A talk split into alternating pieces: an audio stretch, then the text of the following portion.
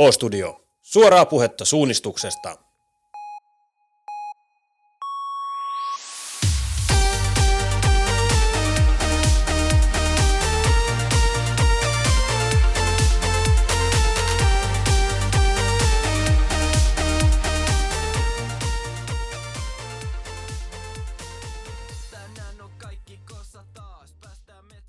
Miltä näyttää suunnistus valmentajan näkökulmasta katsottuna? Mitä suunnistusvalmentaja oikeastaan tekee? Tänään puhutaan suunnistuksen valmentamisesta, kun O-Studion on saatu vieraksi Espoon suunnan valmennuspäällikkö Anna Kotkajuuri. Tervetuloa O-Studioon, Anna. Kiitokset. Kiva olla täällä. Tänään puhutaan suunnistuksen valmentamisesta. Ennen kuin mennään ihan sinne ytimeen ja keskustelemaan sit tuonne taitovalmennuksen ja fysiikkavalmennuksen ja muihin maailmoihin, niin puhutaan ensin sun suunnistajan polusta. Millainen se on ollut tähän pisteeseen asti? Kiitos kysymästä. Se on ollut jo suhteellisen pitkä ja aika monimuotoinen.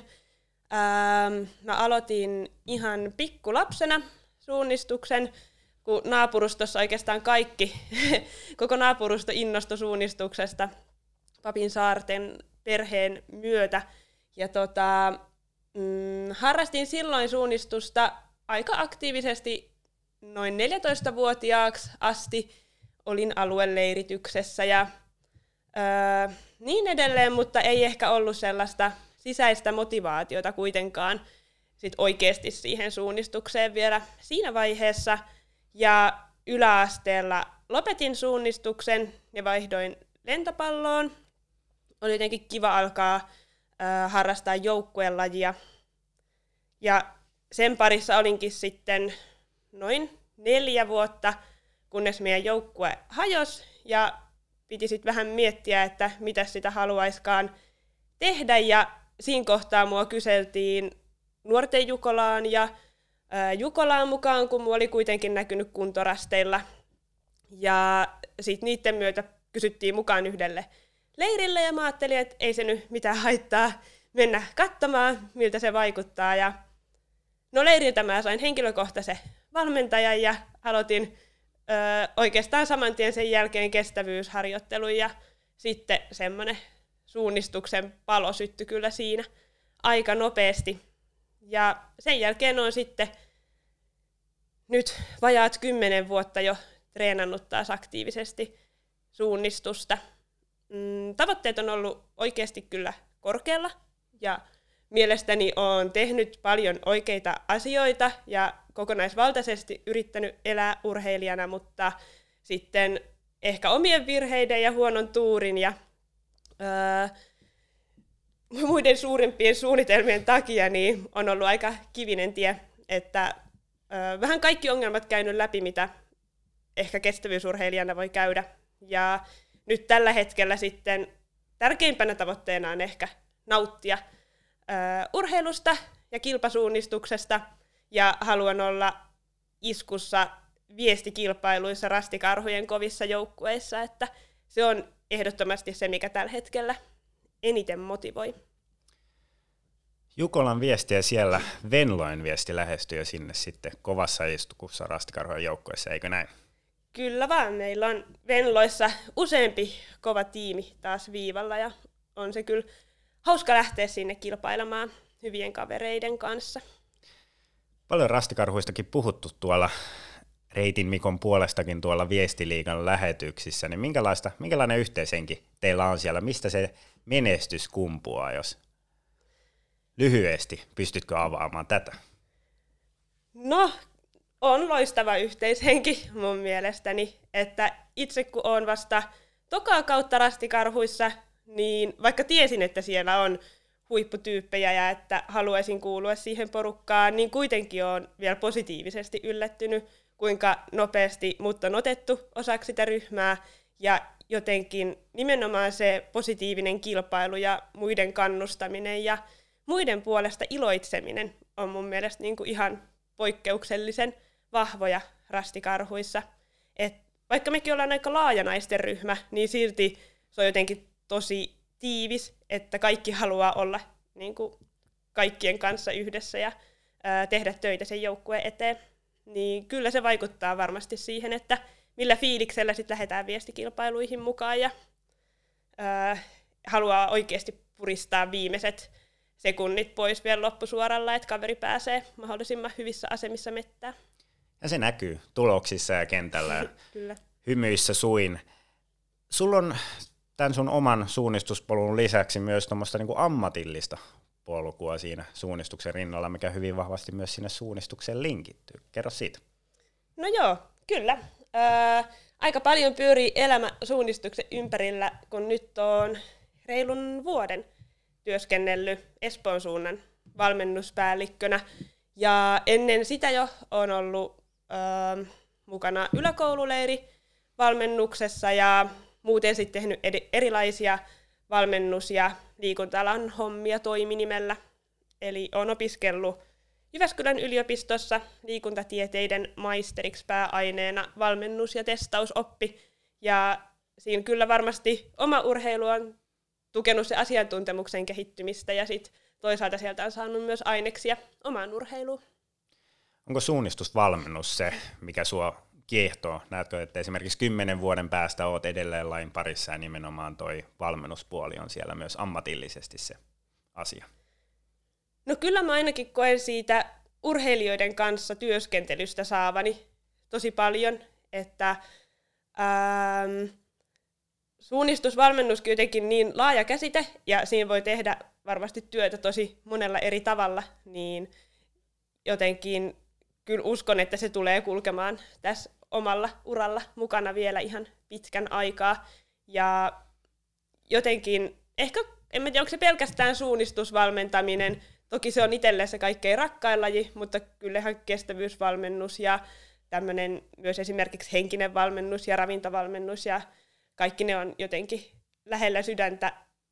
Ehkä sen takia, että mä koen ne semmoisena jotenkin palveluammattina tai missä pääsee niin oikeasti tukemaan sitä urheilijaa tai liikkujaa tai lasta tai nuorta tai mikä se kohderyhmä sitten siinä onkaan, niin kyllä koen siitä saavani paljon.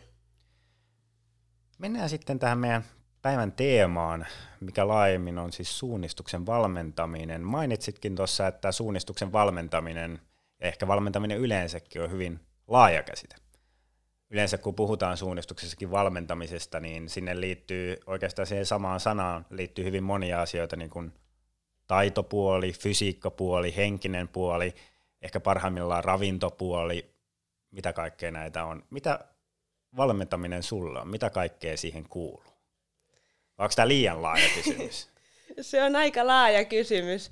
Tota, öö, no ensinnäkin mun mielestä suunnistusvalmennuksessa haastavaa on se, että se on lajina niin monipuolinen ja sitten esimerkiksi jos miettii vaikka tämmöistä seuravalmennusta, niin jossain muussa lajissa voi vaan mennä sinne pelikentälle ja sulla on jo harjoituksen runko mietittynä ja sitten te toteutatte sen, mutta suunnistuksessa sun pitää kysyä maankäyttöluvat johonkin harjoitukseen tai kartan käyttöön ja suunnitella se rata ja viedä sinne rastit ja ää, tulostaa kartat ja sitten mennään sinne harjoituspaikalle, missä se treeni vedetään.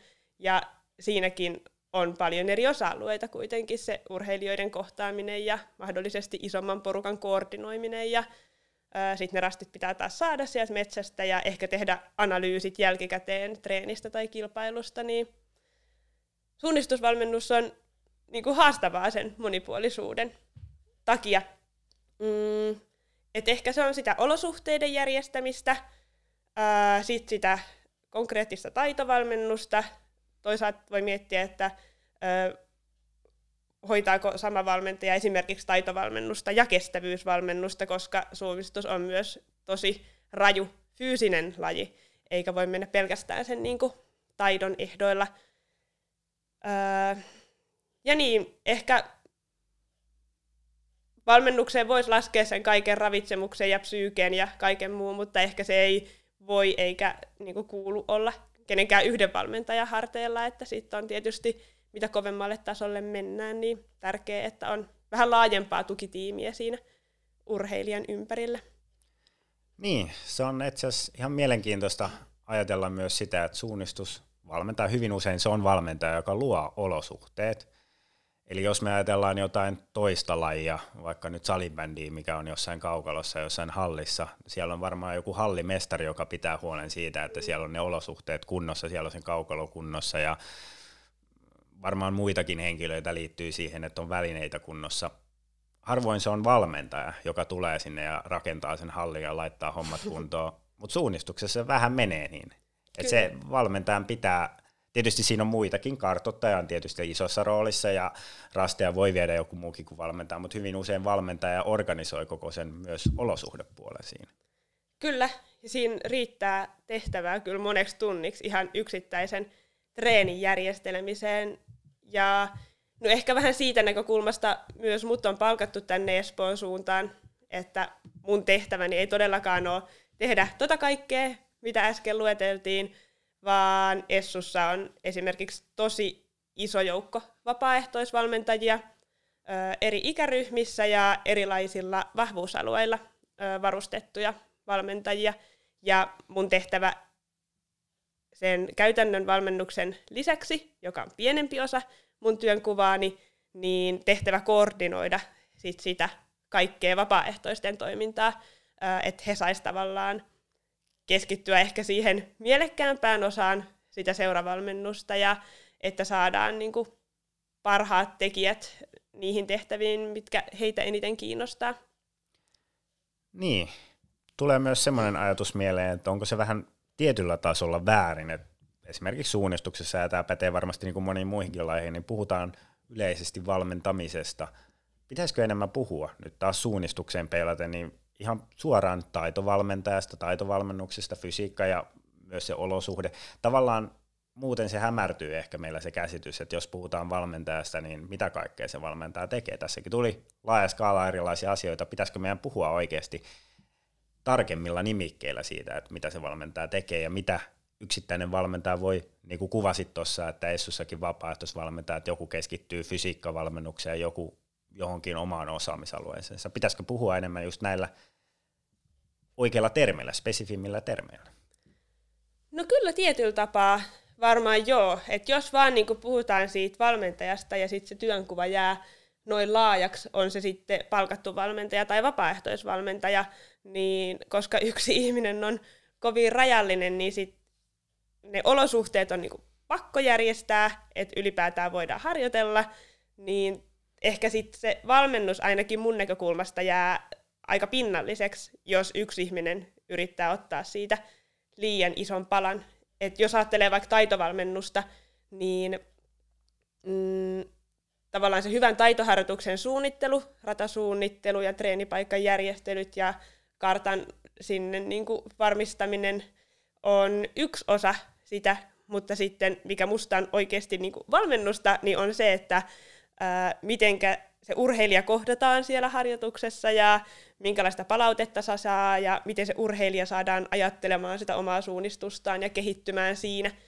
Ää, ja toivoisin, että semmoiselle olisi enemmän tilaa sit vielä suunnistusharjoituksissa. Missä sä näet, että Suomessa suunnistuksessa mennään tuossa? Päästäänkö me siihen itse valmennuksen ytimeen, mikä itse kuvasi tuossa on sitä ihmisten kanssa kohtaamista? Ei pelkästään sitä olosuhteiden luomista niin tärkeää kuin se onkin. Jäädäänkö me helposti sinne tasolle vai päästäänkö me tekemään tuota ihmisten kanssa valmentamista? Mm, no varmasti usein se jää liian pinnalliseksi. Siinä on musta tosi paljon kehitettävää, mutta kyllä myös näen, että se on varmasti mennyt niin kuin eteenpäin. Että vaikka jos ajattelen Espoon suunnan toimintaa, niin me ollaan puhuttu tuosta teemasta täällä ja vaikka nuorisopuolella meillä on musta tosi hyvä tiimi niin kuin kouluttautuneita valmentajia, ja kun olin katsomassa ihan meidän niin kuin lastensuunnistuskouluun ja junioritreenejä, niin mulla tulee tosi hyvä fiilis siitä, kun mä näen, miten ne nimenomaan kohtaa niitä lapsia ja luo jo siinä iässä sitä sellaista hyvää tunnelmaa. Ja sitten vaikka taas esimerkiksi maajoukkueessa on panostettu tänä vuonna uuden päävalmentajan myötä aika paljon siihen, että saadaan sinne niin kuin eri asiantuntijoita työskentelemään siihen tiimiin. Ja sitten noilla esim. talven pisemmillä leireillä, missä itsekin sain olla yhden mukana, niin tota, siellä oli tosi iso joukko valmentajia, että sitten heillä oikeasti oli aikaa niin kuin henkilökohtaisesti keskustella urheilijoiden kanssa, ja oli ravintoasiantuntijaa ja hierojaa ja öö, fysioterapeuttia, että siihen on varmasti alettu kyllä panostamaan enemmän.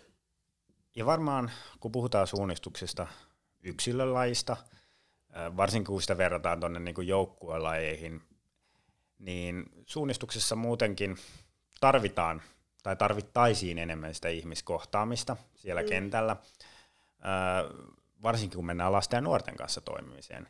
Et jos taas sinne salibändin kaukaloon heitetään ne mailat sinne ja annetaan lasten pelata siinä ja ei ehkä voidaan ohjeistaa heitä jonkunnäköiseen taktiikkaan tai ajatukseen siitä, että mihin päähän pelataan ja miten pelataan, niin ei se suunnistuskoulussa toimi ihan samalla tavalla. Että siellä pitäisi sitten niinku ihan enemmän jopa kädestä pitäen antaa sitä ohjeistusta. Et tässäkin on varmasti tietynlaista eroavuutta myös lajien kesken.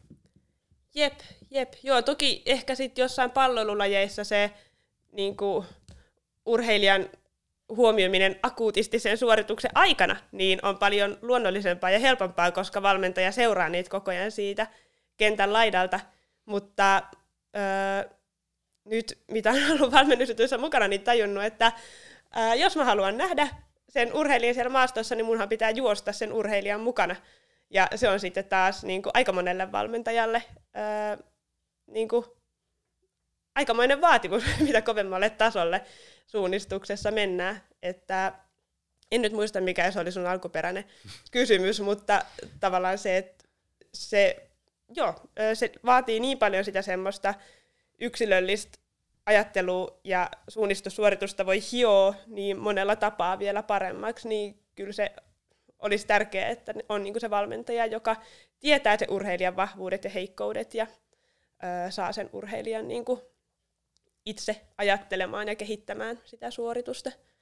Ehkä vähän sekava vastaus, kun ihan, ihan hyvä vastaus, koska siitä päästään ehkä, ehkä niin kuin omassa ajatuspolussa siihen, että mitä suunnistusvalmentajalta sit itsessään vaaditaan. Nyt taas puhutaan ehkä siitä laajemmassa mittakaavassa, on erilaisia valmentajia, mutta mitä suunnistusvalmentajalta, joka on myös siellä kentällä mukana ohjeistamassa, kohtaamassa niitä ihmisiä, niin siltä vaaditaan jonkunnäköistä myös kuntoa päästä sinne ja ehkä, ehkä niin kuin pysyy urheilijoiden perässä, koska mm. kaukalon reunalta tai, tai niin kuin lentopallokentän reunalta on helpompi seurata sitä. Meillä on olemassa GPS ja varmaan voidaan urheilijan päähän laittaa jonkunnäköistä kamera, kameraakin ja ehkä sitä analysoida sitä, mutta kyllä suunnistusvalmentajan pitää mennä sen urheilijan mukana, eli pitää olla jonkunlainen kuntokin siinä.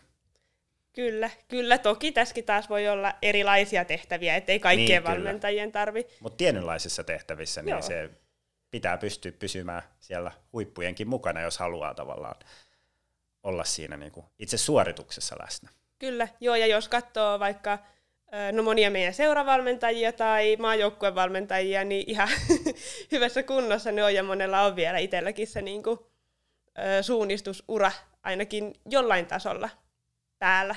Että on niinku urheilijavalmentajia ja sitten on veteraani urheilijavalmentajia. Että kyllä siitä apua on, että on hyvässä kunnossa. Joka tapauksessa harvoin ne missään kentällä käydään ne pelit, että vähintäänkin pitää jonnekin parin kilsan päähän lähtöpaikalle kävellä, että varmasti liikuntaa tulee suunnistusvalmentajille ehkä hieman enemmän kuin joissain muissa lajeissa. Suunnistusta harrastetaan tosi pitkälle sinne 90 varmaan ylikin. Onko se etu, että meillä harrastetaan lajia pitkälle ja monet valmentajat myös itse harrastaa lajia, itse kilpailee lajissa? Et muissakin lajeissa varmasti niin kuin harrastetaan lajia, mutta itsekin käy SM-kilpailussa valmentaja ja itse, itse se niin kuin valmennettava, toki ehkä eri sarjoissa. Onko se etu? Mitä haittaa siitä meidän laissa on? Tosi hyvä kysymys, mitä ollaan pohdittu täällä seuratyössäkin aika paljon. Siinä on varmasti hyviä puolia, just se, että valmentajat pysyy lajin parissa, ja se on heille niin kuin, pysyy silleen sydämen asiana, ja he tietää, että minkälaista se kilpaileminen on, ja he kehittää koko ajan edelleen itse sitä omaa suunnistusajatteluansa, ja sillä lailla heillä voi olla niin kuin, vielä enemmän annettavaa sitten sille urheilijalle, ja toki valmentajan hyvinvointikin on ihan tärkeä näkökulma, että niin kuin pitää itsestään huolta, niin sitten on ehkä enemmän annettavaa myös muille ihmisille. Mm, mutta sitten toki haaste myös siinä mielessä, että vielä niin kuin, aika ikä, iäkkäissäkin sarjoissa se suunnistus voi olla tosi tärkeä juttu, mikä on hienoa, mutta sitten ethän sä silloin pysty antamaan 100 prosenttia siihen suunnistusvalmennukseen. Et voi olla, että semmoista tosi hyvää valmennuspotentiaalia jää sitten kyllä vähän käyttämättä, kun se oma urheilu voi tuntua kuitenkin vielä tärkeämmältä kuin se nuorten urheilu. Että puolensa ja puolensa. Onko Suomessa riittävästi hyviä, hyvää valmennusta, hyvää valmennusosaamista? Löydetäänkö me tarpeeksi valmentajia? Kun valmennuspäällikkönä toimit ja etsit seuravalmentaja erinäköisiä tehtäviä, niin nouseeko sieltä käsiä pystyyn, löytyykö tekijöitä eri, eri osa-alueisiin, löytyykö meillä valmennusosaamista? No mä koen, että Espoon suunnassa mä oon kyllä todella onnekkaassa asemassa. Ää, ei toki ole kovin monesta suunnistusseurasta kokemusta, mutta paljon jutellut niin kuin seuratyöntekijöiden kanssa ja vapaaehtoisten kanssa. Ja kyllä mä väitän, että Espoon suunnassa on ihan harvinaisen laaja joukko niin kuin tosi osaavia ja motivoituneita valmentajia.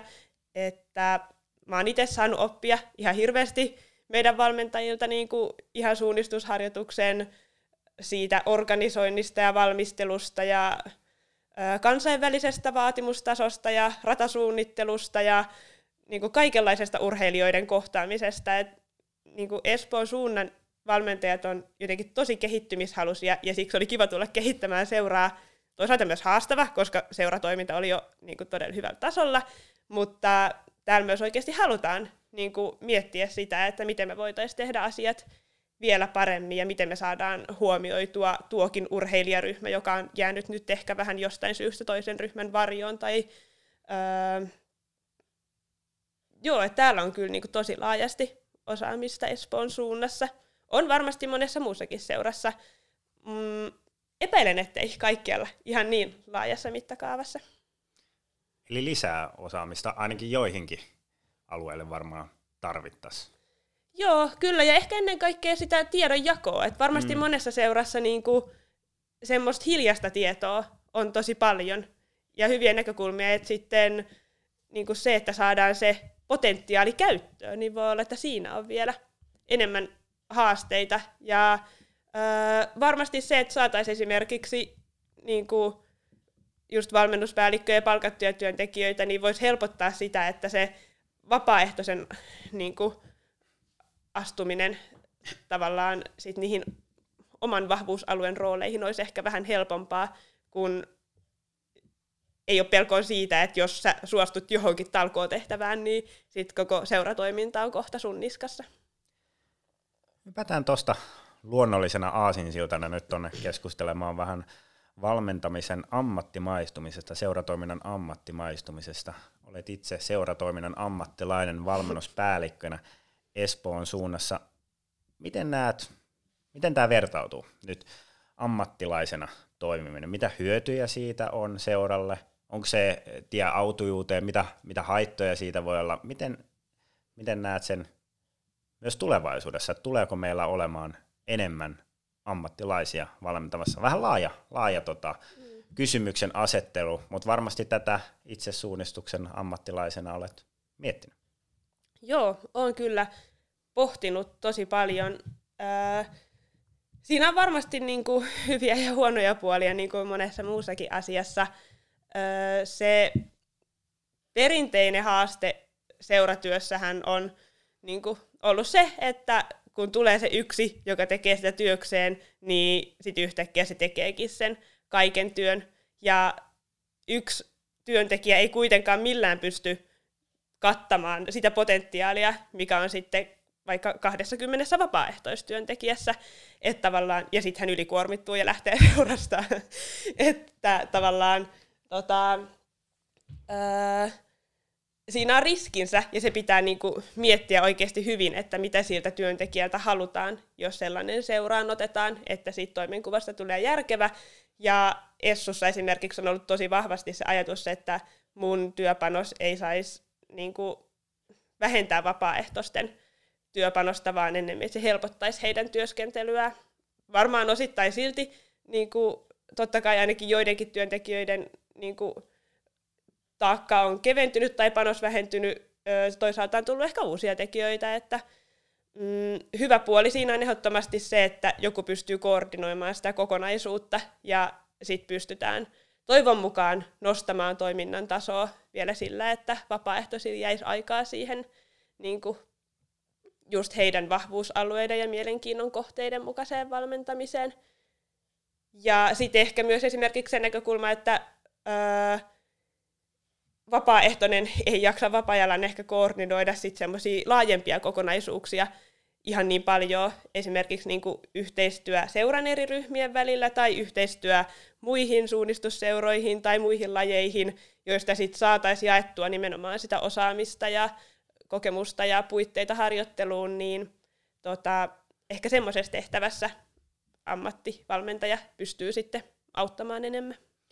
Eli kokonaisuuksien hallinta, mm, ainakin kyllä. jos puhutaan niin kuin valmennuspäällikön roolista, varmaan niin kuin yksittäinen valmentaja, hän tekee mm. mitä tekee, varmaan tekee niin kuin tittelistä riippumatta sitä kokonaisuuksien hallintaa kuitenkin siellä vapaaehtoisorganisaatiossa, ja sitten pystyy panostamaan eri tavalla erilaisiin asioihin, kun näkee sitä kokonaisuutta. Ja yksi asia, niin kuin mainitsitkin tuossa noita erilaisia yhteistyötahoja, ja yhteistyötaho tai tahot, missä Espoon suunta on panostanut, on sitten toi kestävyyslajien seurayhteistyö. Olette sitä täällä Espoossa myös viritellyt.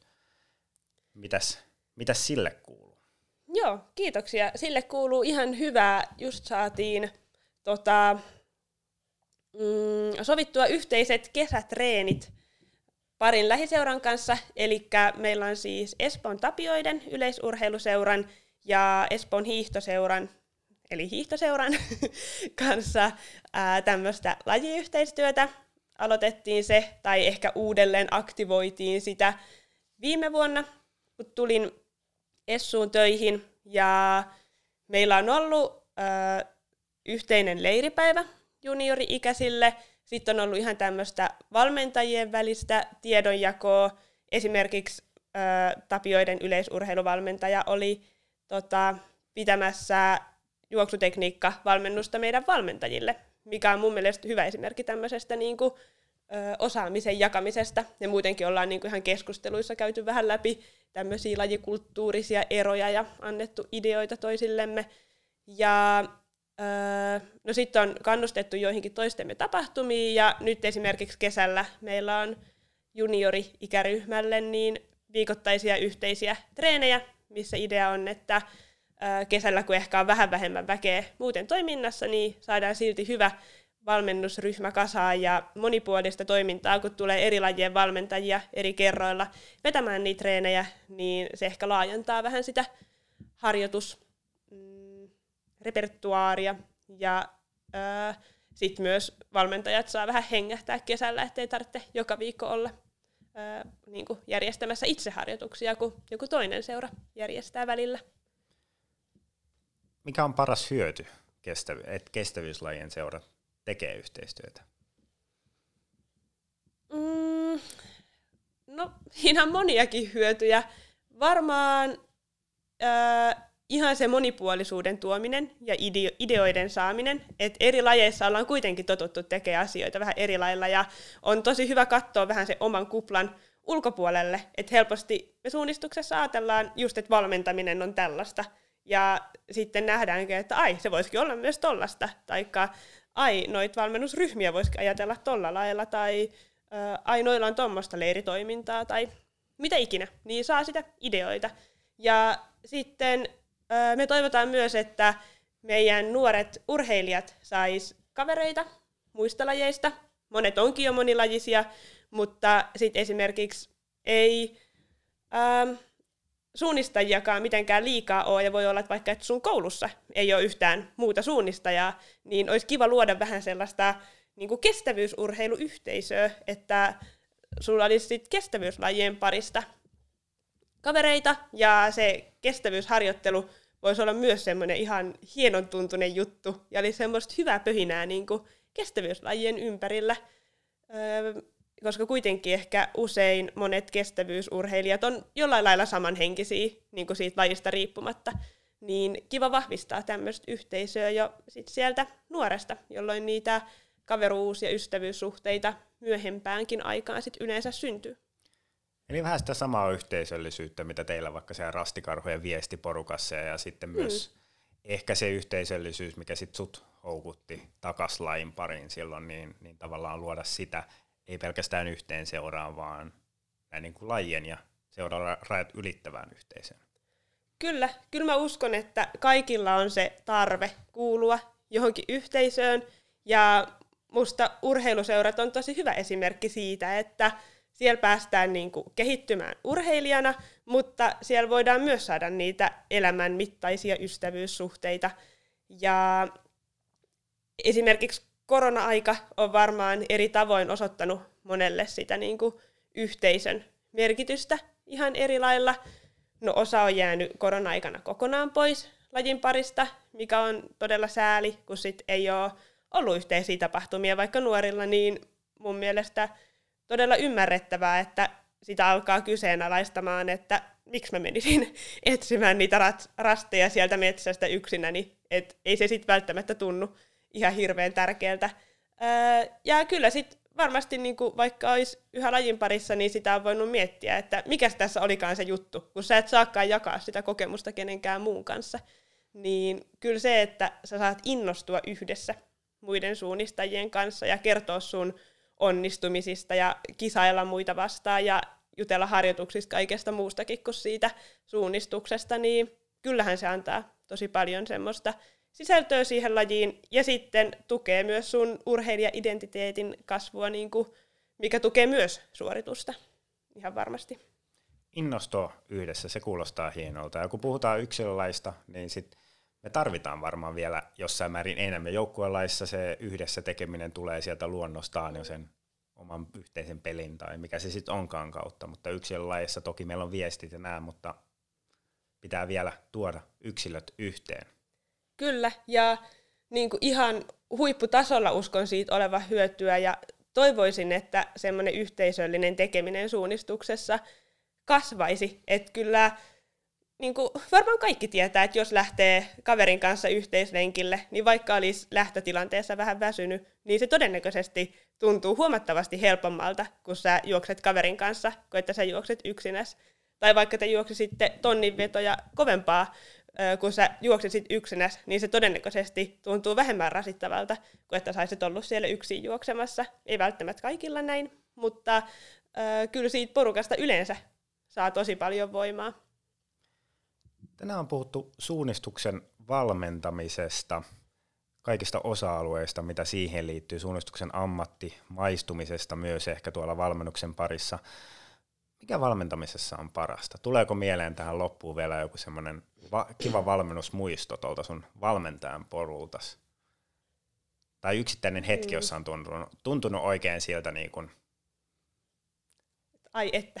Ai että, että tämä on niinku nyt se valmennuksen hetki, että suunnistaan polulta niitä varmasti löytyy, kun mennään tuolla niinku hienoissa, hienoissa maastoissa ja tulee semmoinen niinku suunnistuksen nautinto. Mistä valmentajan työssä se nautinto syntyy? Mm, no monestakin asiasta. Toki tälle itse, kun on äärimmäisen innostunut kestävyysliikkuja, niin se on ihan hauskaa vaan, että niin kuin pääsee sinne metsään ja juoksee urheilijoiden perässä ja niin kuin analysoimaan ja pohtimaan itse. Musta tuntuu, että mun suunnistusajattelu raksuttaa tosi paljon paremmin, kun mä juoksen mm, jonkun urheilijan perässä ja mietin koko ajan, että no miten se menee, mitä se ajattelee, mitä palautetta mä sille annan, niin siinä saa itsekin kehittyä suunnistajana. Mutta kyllä varmaan silti, jos oikeasti miettii, että mikä siinä on sitten niinku parasta, niin kyllä se just, että näkee, että pystyy antamaan niille urheilijoille jotakin, näkee, että niillä on kivaa, vaikka nyt siellä Essun suunnistuskoulussa, niin jotenkin en ole siellä niin aktiivisesti ohjaajana, mutta kun näkee, että ne lapset siellä juoksee täysiä ympäri kenttää, niin siitä tulee vaan niin hyvä fiilis, että, että niin kuin saadaan lapsille tuommoista hauskaa tekemistä ja opetetaan niitä siihen elämäntapaan. Tai öö, vaikka semmoiset hetket, kun jollain urheilijalla on mennyt tosi huonosti, tai jollain leirillä vaikka joku on käyttäytynyt tosi huonosti ja mä oon joutunut niinku moittimaan häntä. Ja sitten kun saakin niinku keskustella sen urheilijan kanssa, että no miksi meni näin ja niinku, miksi susta tuntuu tolta ja pääsee oikeasti kohtaamaan se urheilijan, niin kyllä se on semmoinen, mitä varmaan valmentajan työssä niin kuin eniten arvostaa, jos kokee, että minä pystyin tässä nyt olemaan jotenkin tuon urheilijan tukena. Puhuttiin tuossa aikaisemmin siitä, että valmentaja luonneolosuhteet, mitkä hyvin usein suunnistuksessa on se rastien vienti sinne suunnistusmaastoon, ja tästä päästään sitten tämmöisellä kevyellä aasinsinalla myös tähän meidän Oostuneen ehkä perinteiseen jo viimeiseen kysymykseen unelmien suunnistusmaastosta. Sä sanoit tuossa ennen kuin laitettiin mikit päälle, että ai että, et et ehtinyt tähän miettiä mitään valmiiksi, se on ehkä ihan hyvä, niin se tulee ehkä luonnostaan, vai onko tässä keskustelun aikana tullut nyt sitten jonkunlainen ajatus siitä, että minkälainen on Anna sun unelmien suunnistusmaastos? Joo, tämä oli kyllä paha. Mä en ymmärrä, miten mä saatoin unohtaa kokonaan tämän kysymyksen. Nyt on tullut vähän vähemmän O-studion jaksoja, että ei ole päässyt kuuntelemaan niin paljon, niin unohdin, että tämä on tulossa. Hitsi vieköön. Ähm, no ehkä semmoinen niin yksi hieno suunnistuskokemus, mikä on ollut, oli Seelenissä Uringenillä. Siellä jotenkin, mulla meni koko viikko ihan pieleen, kun mä vaan ihailin niitä maisemia siellä tuntureilla juostessa. Ja sitten erityisesti mulla on jäänyt sieltä mieleen semmoinen niin kuin, tunturilampi, missä oli semmoisia kivikasoja, semmoisia röykkiöitä siinä ympärillä ja aurinko paistoi ja kimalteli ja näkyi se iso tunturimaisema, niin jotenkin se teki muhun niin ison vaikutuksen, että sitten kun mä tulin maaliin ja joku tuli kysymään, että miten mulla meni, niin mä purskahdin itkuun, että oli niin kauhean kaunista. ja olin vaan niin kiitollinen siitä, että sain suunnistaa siellä. Ää, niin se on varmaan semmoinen niin yksi hieno kokemus. Ja odotan myös esim. Lapin suunnistusviikkoa tänä kesänä, että selvästi noin niin tunturimaisemat on ainakin tehnyt vaikutuksen. Mm, mutta ehkä semmoinen unelmien suunnistusmaasto on mulla ehkä vähän perinteisempi suomalainenkin. Ihan joku keskisuomalainen, tota, vähän kivikkoinen ja risukkoinen ja mäkinen tota, semmoinen kunnon korpimaasto tai metsämaasto, niin ehkä se on se, missä kokee sit olevansa eniten niin kuin kotona kuitenkin. Siellä ei ehdi niin paljon maisemista nauttimaan mitään mitään tunturijärveä ihailemaan, että siellä pitää suunnistaa ja keskittyä ja nauttia siitä. Kyllä, ryskiä vaan menemään, niin kyllä se on ehkä sitä suunnistusta omimmillaan. Suunnistusnautintoa voi syntyä monesta asiasta ja varmasti yksi sellainen asia, niin kuin tässäkin on tullut, on valmentaminen, että pääsee jakamaan sitä omaa oppiaan ja omaa kokemusta eteenpäin. Kiva Anna, että pääsit tänne O-studioon kertomaan sun ajatuksista suunnistusvalmentamisesta. Tsemppiä tulevan viikonlopun Venlojen viestiin ja Jukolan viestiin. Varmaan sitten kun tämä jakso julkaistaan, niin tiedetään jo, miten, miten siellä kävi, mutta myös sitten tuossa sun valmentajan polulla, niin tsemppiä sinne. Kiitos, kiva olisi ollut jutella pidempäänkin. Tää vauhdin hurmaa, ei kannata pummaa turhaan. Pitää maltaa vaan pysyä kartalla. Enää ei oo paljon matkaa, täytyy loppuun jaksaa. Pitää koittaa vaan